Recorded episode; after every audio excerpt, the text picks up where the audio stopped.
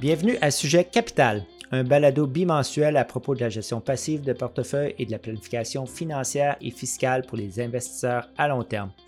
Vos hôtes pour ce balado sont James Parkin et moi-même, François Doyon-La Rochelle, tous deux gestionnaires de portefeuille avec PWL Capital.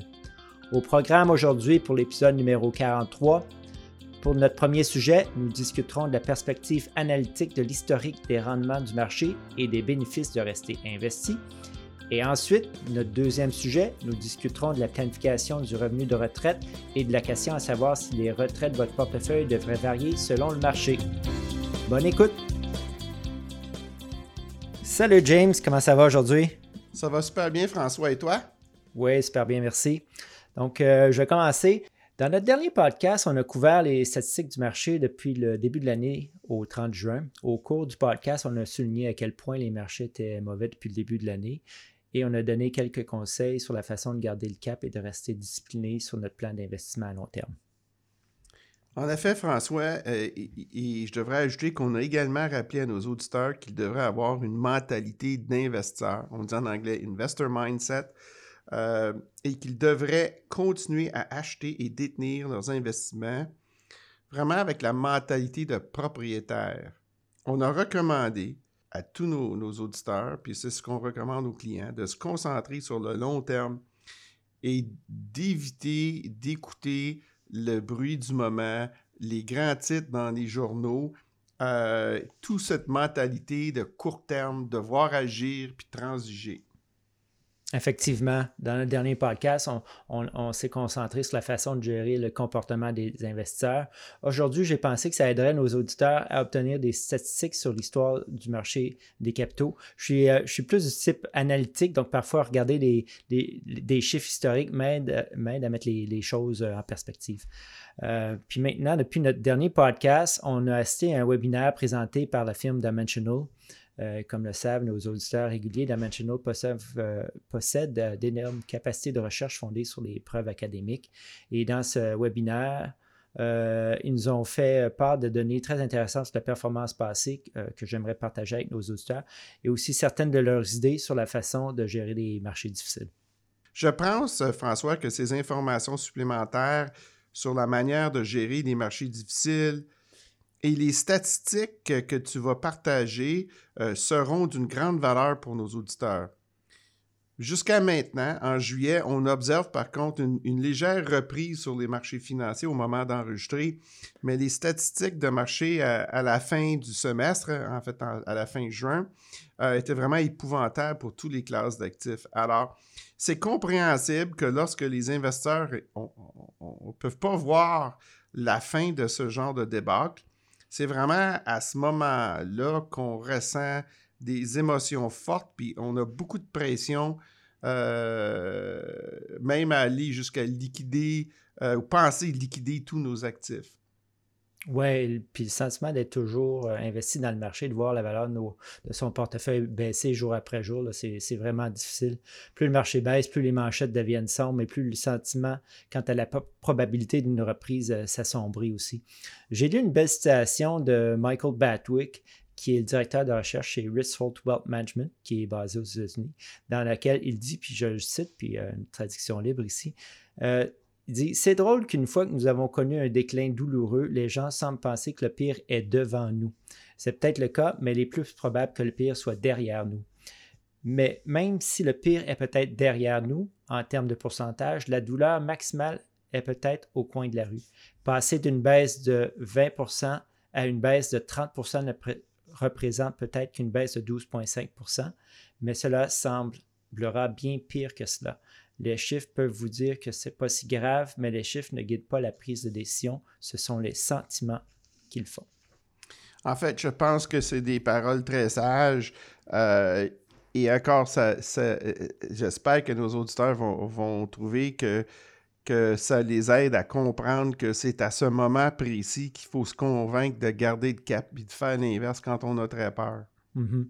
Exactement, James. c'est là que les statistiques et les chiffres de performance passés du webinaire de Dimensional sont utiles pour euh, brosser le tableau afin que les investisseurs comprennent à quel point il est important de ne pas vendre euh, lorsque les marchés sont difficiles.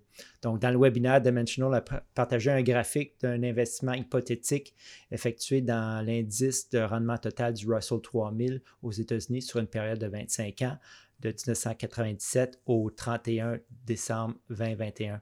Ils ont montré que si vous aviez investi et que vous étiez resté investi tout au long de cette période, qu'un investissement de 100 000 en 1987 aurait valu 1 36 700 25 ans plus tard. C'est 10 fois la somme initiale.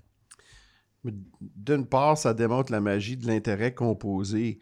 Mais quand on regarde les chiffres que tu partages, François, on dit Waouh, ça a l'air donc facile.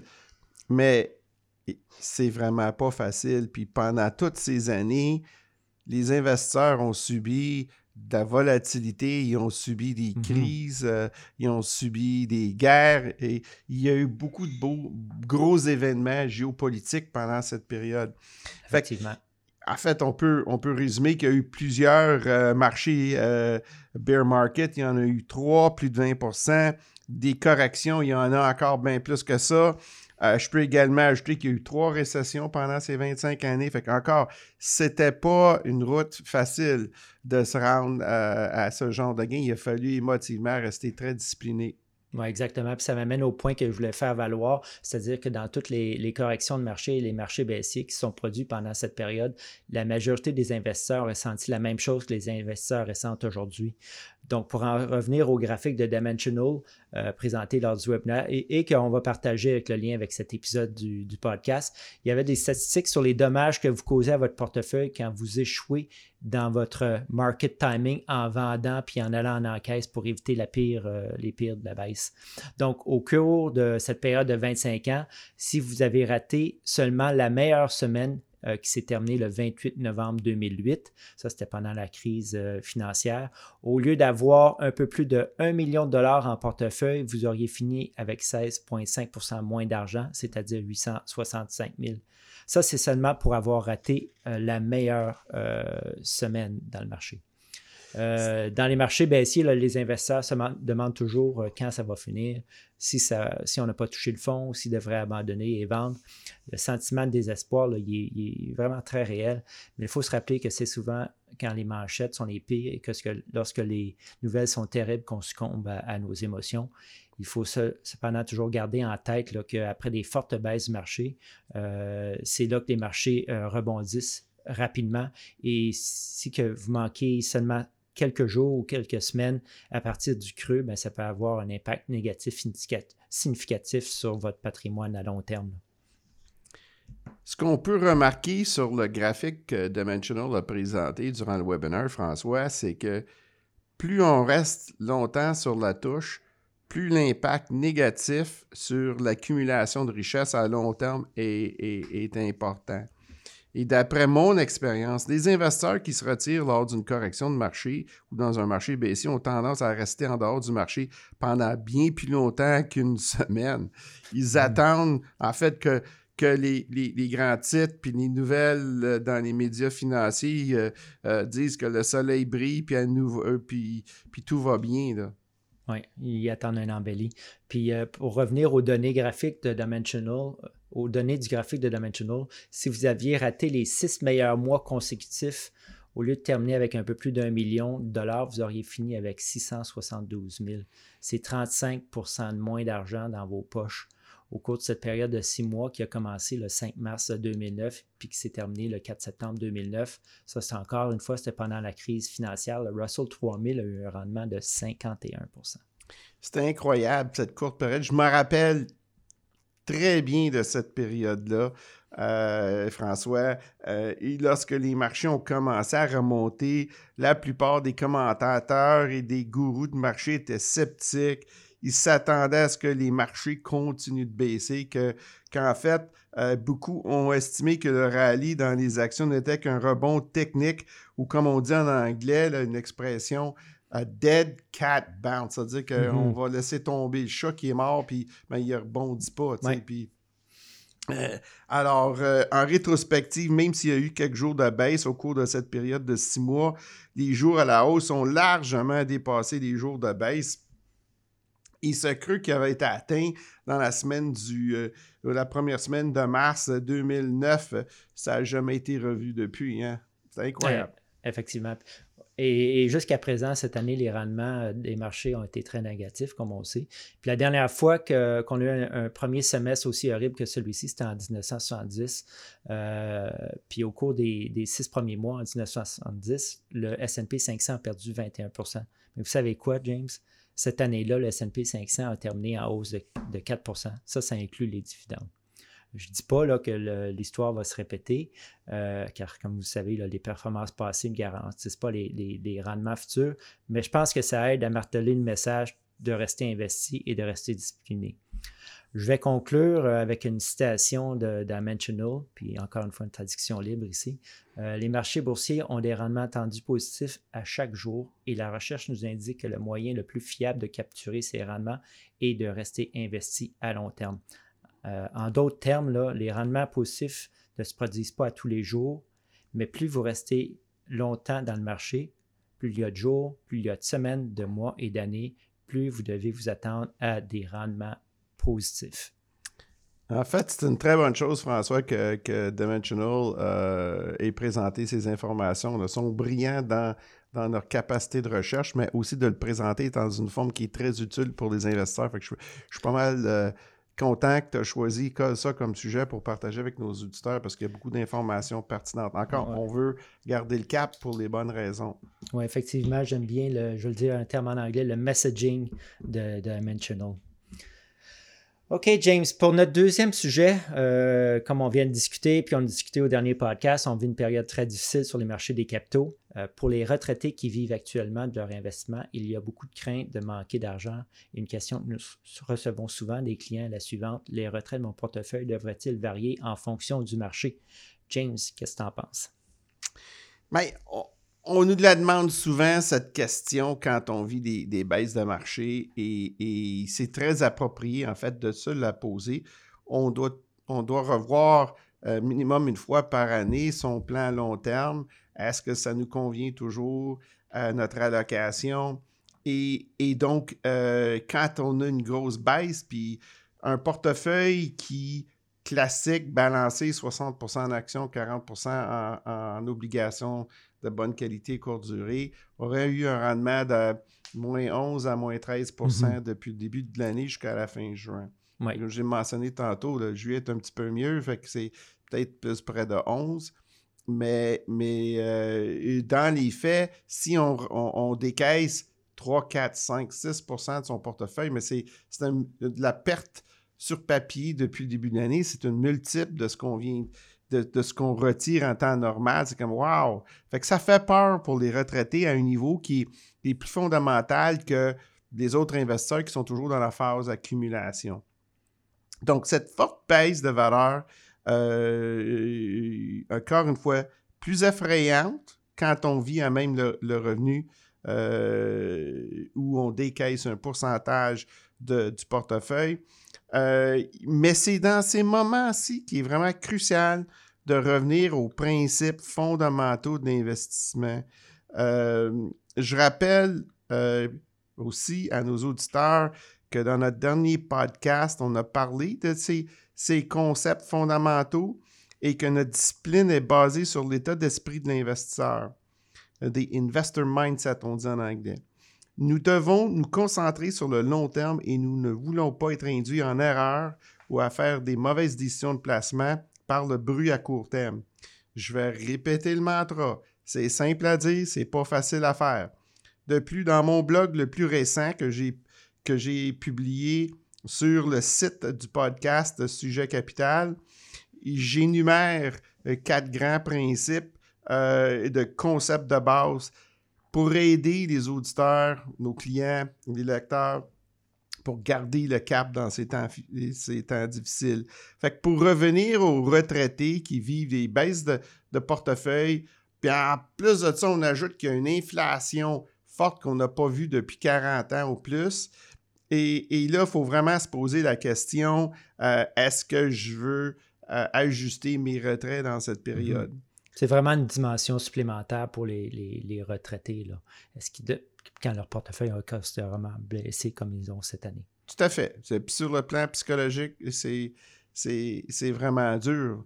Et ce qu'il faut, ce que beaucoup des retraités oublient par contre, c'est que ils ont souvent 20, 25, 30, 35 ans d'espérance de vie en avant d'eux autres. Fait que- fait qu'ils ont du chemin à faire Mhm. avec leur portefeuille. Fait qu'ils ont besoin de croissance. Fait qu'il faut vraiment pas paniquer dans le court terme. Ça peut avoir des effets néfastes à très long terme sur le portefeuille.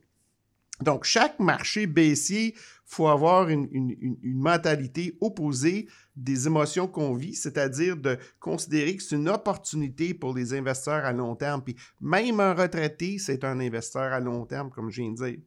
Pour euh, ces mêmes retraités, comme tous les autres investisseurs, il est maintenant temps de revoir le plan financier à long terme avec des cibles de répartition d'actifs. Fait que c'est ça. On va regarder notre portefeuille, on va voir est-ce que nos objectifs, notre tolérance au risque, est-ce qu'il y a quelque chose à ce niveau-là qui a changé? Fait que moi, je propose six étapes euh, de réflexion pour, euh, pour euh, les investisseurs. La première étape, c'est qui est-ce qu'on peut réduire les sorties de fonds qu'on fait à l'heure actuelle? On, pour répondre à la question, il faut regarder euh, ses dépenses pour l'année en cours, pour l'année qui s'en vient. Examiner ensuite toutes les sources de revenus hors portefeuille dans lesquelles on, peut puiser présentement ou prospectivement, comme la pension de sécurité vieillesse, le régime de rente du Québec, les pensions de l'employeur euh, pour les années qu'on était au travail. Mhm. Idéalement, François, euh, ici, euh, on peut trouver une sorte d'appariement entre les dépenses non discrétionnaires, les dépenses fixes et les sources hors portefeuille. C'est ça l'idéal. Fait qu'à ce stade, on a fait ce travail-là, ce boulot. On peut évaluer quel vraiment va être le, le retrait minimum. Et si on vraiment on a une marge de manœuvre, une flexibilité, pour euh, et réduire les retraits réels du portefeuille. Oui, c'est vrai, il y a beaucoup de recherches, euh, James, qui ont, qui ont ciblé au cours des dernières décennies euh, les bienfaits de la réduction des retraits en cas de ralentissement du marché, car ça laisse une plus grande euh, partie du portefeuille en place pour se redresser lorsque les, il va y avoir une reprise de marché. Bon, l'étape 2, François, c'est d'évaluer l'impact de la forte inflation sur le budget cette année et l'année prochaine.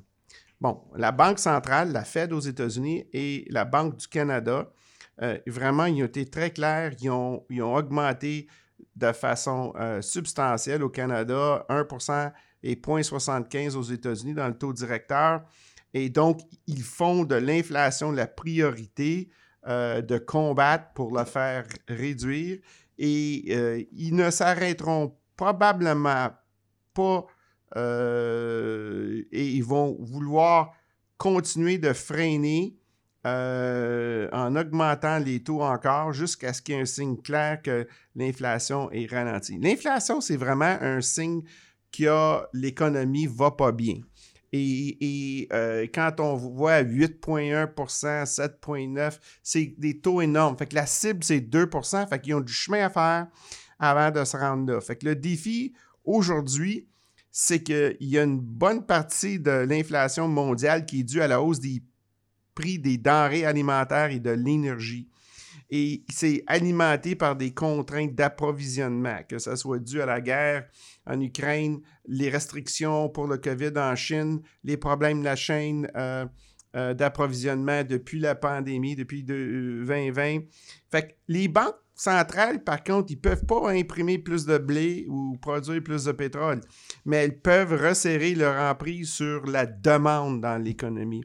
Donc, c'est là qu'ils qui vont s'adresser, mais ils, leur mission, ils n'ont pas le choix. C'est un cancer, il faut mettre fin à ça agressivement. -hmm. Donc, pour les retraités vivant de leur patrimoine, l'environnement actuel d'inflation élevée se présente en même temps, comme j'ai dit tantôt, que la baisse des portefeuilles. Fait que les retraités, ils peuvent dire Ah oui, je peux réduire mes dépenses, mais si dans leurs dépenses à eux, leur, taux d'inflation à eux, euh, ça va augmenter, ben, encore une fois, il va falloir en tenir en considération. Fait que certains retraités auraient peut-être prévu de retirer moins en cas, du ralentissement de marché, mais encore une fois, peut-être que leur, coût d'inflation va les forcer à dépenser plus qu'ils auraient prévu. Oui, effectivement. Puis cet argument se pose aussi là, que votre taux d'inflation est le même que le, taux d'inflation calculé par l'indice des prix à la consommation. Mais nous savons que c'est probablement pas vrai puisque tout le monde consomme des choses différentes en quantité différente. Nous avons tous nos propres taux euh, d'inflation personnels. OK. Fait que la prochaine étape, euh, c'est l'étape 3. Euh, vérifiez votre solde en caisse pour vous assurer que vous disposez de suffisamment de réserves. Bon, le montant des soldes en caisse est souvent une question émotionnelle. On pense que c'est des finances, mais qu'est-ce, pourquoi est-ce qu'on veut garder de l'encaisse? C'est souvent, on veut se sentir un niveau de sécurité. Fait que je donne, je donne souvent l'exemple qu'un entrepreneur qui est habitué d'avoir un fonds de roulement dans son mm-hmm. entreprise, il dit Ah, moi, j'ai besoin d'un, d'un fonds de roulement en caisse de temps parce qu'au cas où il y a un ralentissement puis j'ai des manques de, liquidité, j'ai besoin d'avoir une réserve. Fait que souvent, c'est des sommes dans des centaines de mille dollars. Euh, et, c'est juste un moton de cash qu'ils mettent de côté, puis regarde, moi, ça me sécurise. Euh, alors, ensuite de ça, on a à l'autre extrême des clients qui ont des fonds de pension qui leur payent des sommes importantes à la retraite, des, des rentes d'en haut de 100 000 200 300 000 et, et, donc, eux, vraiment, ils peuvent facilement vivre à, même leur fonds de pension récurrent sur lequel ils n'ont pas de risque à, toute fin pratique. Donc, c'est, on a les deux extrêmes, mais nous, généralement, on, recommande que les clients aient des, des fonds de réserve oui, dans la façon de gérer le portefeuille, James, on aime s'assurer que nos clients ont au moins six mois dans la caisse de côté pour les besoins de retrait mensuel. Euh, ça minimise les transactions et donc les impôts. Puis on coordonne généralement le rééquilibrage du portefeuille vers, vers les allocations d'actifs à long terme afin de renflouer cette réserve dans la caisse là, mmh. euh, que les, clients ont. Euh, puis et dans l'éventualité qu'on épuise l'encaisse avant le cycle de rééquilibrage, on s'assure toujours d'avoir suffisamment de placement dans le revenu fixe pour couvrir au moins 10 ans de, retrait. Là. Tout à fait, François. Bon, euh, et là, on est rendu à étape numéro 4 euh, et c'est de passer en revue le plan d'optimisation fiscale des revenus de retraite. si on peut réduire nos impôts, euh, c'est encore mieux. Alors, euh, dans cette situation, la vente des placements à perte euh, peut nous donner l'occasion de cristalliser des pertes en capital. On peut les, appliquer à des gains qu'on a déclarés dans les trois années précédentes.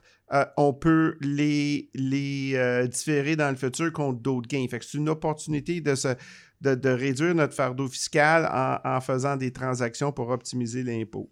Oui, puis ça, c'est un sujet qu'on aborde habituellement dans notre balado de planification fiscale de fin d'année. Oui, on ira en plus grand détail à ce moment-là. effectivement. Étape numéro 5. Bon, là, c'est de prendre son état de compte de portefeuille, euh, puis de commencer par vérifier où sont les pondérations réelles par rapport à son plan à long terme. À moins que vous n'ayez pris des paris à haut risque dans des positions concentrées ou dans des secteurs comme la technologie qui ont été euh, encore plus durement touchés que l'ensemble du marché, et que vous déteniez à la place un portefeuille d'actions largement diversifié, comme on préconise, euh, diversifié sur, à l'échelle internationale, vous pouvez être optimiste qu'une fois que les marchés vont se redresser, votre portefeuille suivra. Donc, une autre citation que je voudrais euh, partager avec nos auditeurs euh, de Marlena Lee, cette euh, jeune femme extraordinaire, tête de placement, elle a un doctorat de l'Université de Chicago. Elle est la responsable mondiale des solutions investissement chez Dimensional. Donc vraiment, elle a tout l'appui des capacités de recherche de la firme. Euh, derrière elle, elle a récemment publié un article intéressant dans lequel elle déclare qu'il soit accompagné ou non de récession, les ralentissements du marché peuvent être déstabilisants. Mais au cours du siècle dernier, on parle bien d'un siècle, hein, euh, les actions américaines ont enregistré des rendements positifs moyens sur des périodes d'un an, de trois ans et de cinq ans après une forte baisse. Mm-hmm. Et elle poursuit en disant un an après que le SP 500 soit entré en territoire baissier, c'est-à-dire un bear market, c'est une chute de, plus de 20% euh, par rapport au sommet précédent dans le marché. Et le SP 500 a rebondi d'environ 20% en moyenne, encore une fois après un an. Mais après cinq ans, le SP 500 affichait des rendements moyens supérieurs à 70% c'est-à-dire qu'on euh, avait 70% de, plus de plus d'argent après le creux euh, du bear market et c'est phénoménal. Donc, c'est là qu'il y a un coup d'opportunité vraiment à manquer la reprise. Mhm, mhm. Puis ça, m'amène au point encore sur l'inflation, bien que les, actions ne protègent pas parfaitement contre, l'inflation, rester investi, attendre que les marchés se redressent a toujours été un bon conseil. Votre portefeuille d'investissement devrait jouer un rôle dans la protection contre l'inflation afin de vous assurer que votre pouvoir d'achat reste le même et n'est pas englouti par des dépenses plus élevées pendant vos années à la retraite. Donc, les actions jouent un rôle important pour protéger contre l'inflation. Il ne faut pas les vendre. C'est vrai, François, c'est très bien dit. Euh, pour nos auditeurs, euh, vous pouvez alors euh, regarder parmi la liste des placements sur votre état de compte lesquels qui pourront être vendus ou rebalancés à la baisse ou si on va en racheter plus.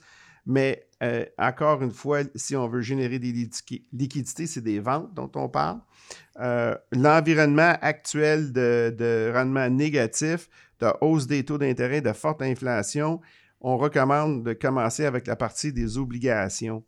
Et en fait, en dépit qu'on est pas mal convaincu que la Banque du Canada et la Fed et les autres banques centrales vont maîtriser l'inflation, euh, les taux d'intérêt sont plus forts aujourd'hui dans les, placements obligataires.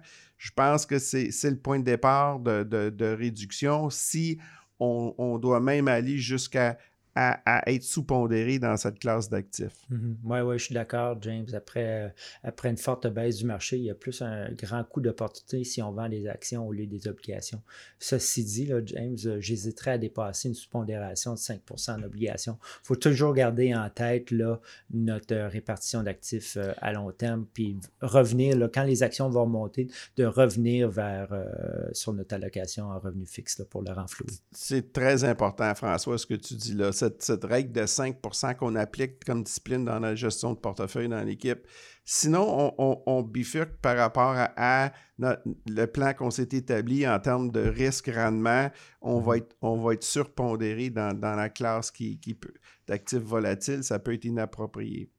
Donc, la, la dernière étape, l'étape numéro 6, euh, serait de passer en revue avec son, conseiller financier euh, les projections de, planification financière à long terme avec le portefeuille réduit, avec euh, une vue réaliste des besoins de retraite de fonds.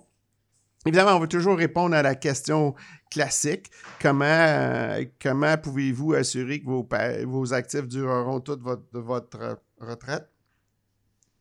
Sur ce point, par contre, euh, un commentaire que j'ai trouvé intéressant dans un article de la directrice des finances personnelles de la grande firme d'information financière Morningstar, Christine Benz. Elle a répondu à cette question euh, euh, et, je, la, je, la, cite, traduction libre évidemment.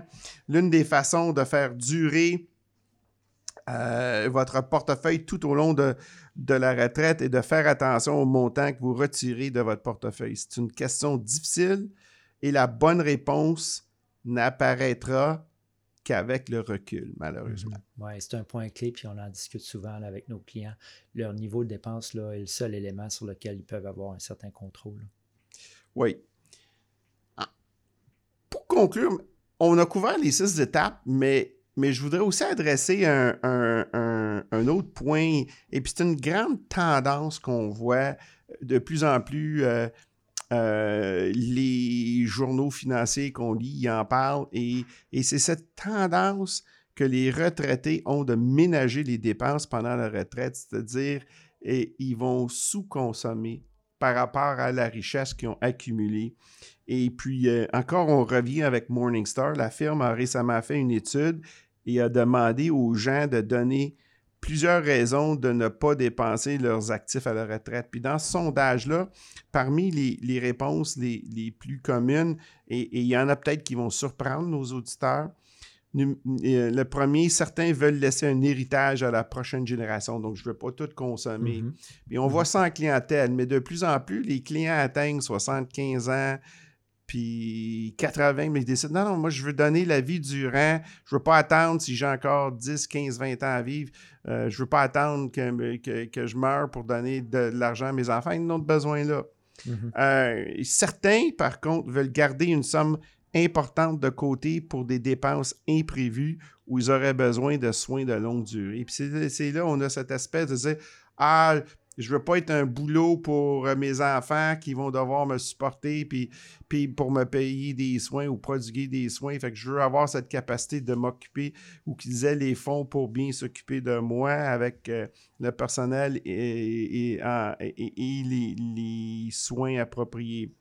Et troisièmement, une majorité, 64% affirment euh, qu'épargner autant qu'ils le peuvent les rend heureux et épanouis.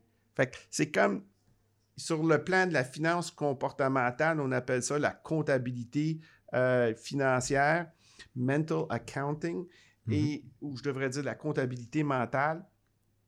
Et moi, j'ai travaillé fort, j'ai épargné, j'ai un portefeuille, j'ai accumulé un million, j'ai 5 millions, j'ai 10 millions ou plus.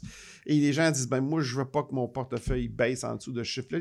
Ça fait partie de notre identité, si on veut. Et, euh, ce que je vois chez ces clients-là qui dépensent moins, c'est une profonde satisfaction qu'ils tirent de leur argent, euh, qui se présente sur la, en fait, une forme de sécurité émotionnelle. Et, ce sentiment de sécurité, euh, c'est vraiment relié à maintenir le patrimoine euh, je ne veux pas gruger mon capital, je ne veux pas dilapider mon capital. Mhm, Souvent, c'est mhm. des choses qu'ils vont dire. Mais pour eux, la satisfaction vient d'avoir de l'argent, pas de dépenser de l'argent. Mais il s'agit du principe, euh, comme je dis, euh, dans la finance comportementale, c'est assez connu qu'une fois qu'on s'accroche après un chiffre, ben, ça devient notre point de référence. Fait que ça fait partie d'une tendance fait que là, c'est sûr que ces clients-là n'ont peut-être pas le problème de savoir je devrais-tu réduire mes dépenses parce que les marchés ont baissé? Mais encore une fois, c'est un défi au niveau de la gestion financière. Puis nous, comme conseillers, pour aider, c'est guider ces gens-là de, savoir que si là, il faut, leur pousser à gruger le capital, que ça, ça va être un défi encore plus élevé pour ce genre d'investisseurs. Oui, ouais. le but de la richesse, c'est de soutenir le, bien-être. Mais si les gens stockent des actifs pour les imprévus ou pour transmettre cette richesse à la génération suivante, bien, quand même, cet argent-là remplit une, fonction. Là. Hmm. Tout ceci dit, cependant, François, il y a un problème lorsque l'épargne est enracinée dans la peur ou dans un état d'esprit de, pénurie. C'est vraiment cette peur, le stress, la rumination, ça, ça réduit considérablement le bien-être de la personne. Puis ils s'en rendent peut-être même pas compte, puis, mais les gens autour d'eux, souvent, ils s'en rendent compte. Euh, lorsque ces émotions deviennent chroniques, elles rongent notre santé physique, mentale et relationnelle. Puis je mettrais euh, l'emphase sur le relationnel parce que quand on dépense, on fait des choses, on voyage, on va souper. Euh, euh, l'épargne peut créer un bien-être financier, mais si ces émotions sont constamment présentes à l'esprit, malgré les mesures, malgré que sur une base de mesures objectives, nous, comme conseillers financiers, garde, vous ne manquerez pas d'argent, vous n'avez en masse. Euh, et vraiment, l'argent, c'est devenu un problème en quelque sorte. Donc, pour euh, conclure tout ça, euh, au fur et à mesure que les marchés montent ou baissent, vous devez périodiquement rééquilibrer votre portefeuille en fonction de vos allocations cibles. C'est vrai pour tous les investisseurs, incluant les retraités qui décaissent. Encore une fois, c'est un, début d'année difficile. Ces performances négatives sont vraiment, vraiment pas agréables à vivre. Être un investisseur, c'est jamais facile.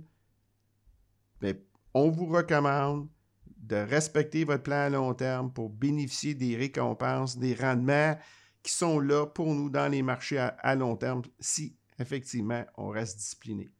Puis un portefeuille bien construit, comme on l'a déjà dit, James devrait se redresser éventuellement. Merci James, merci d'avoir partagé ton expertise et ton savoir. Ça m'a fait grand plaisir, François. Eh bien, c'est tout pour ce 43e épisode de Sujet Capital. Nous espérons que vous avez aimé. N'hésitez pas à vous envoyer vos questions et suggestions. Vous pouvez nous joindre par courriel à sujetcapital à commercial de plus, si vous avez aimé notre podcast, partagez-le avec votre famille et vos amis. Et si vous n'êtes pas abonné, faites-le, s'il vous plaît. Encore une fois, merci de vous être joint à nous aujourd'hui et n'oubliez pas de vous joindre à nous lors de notre prochain épisode à paraître le 8 septembre exceptionnellement, car nous prenons une petite pause estivale. Donc, bonnes vacances et à bientôt!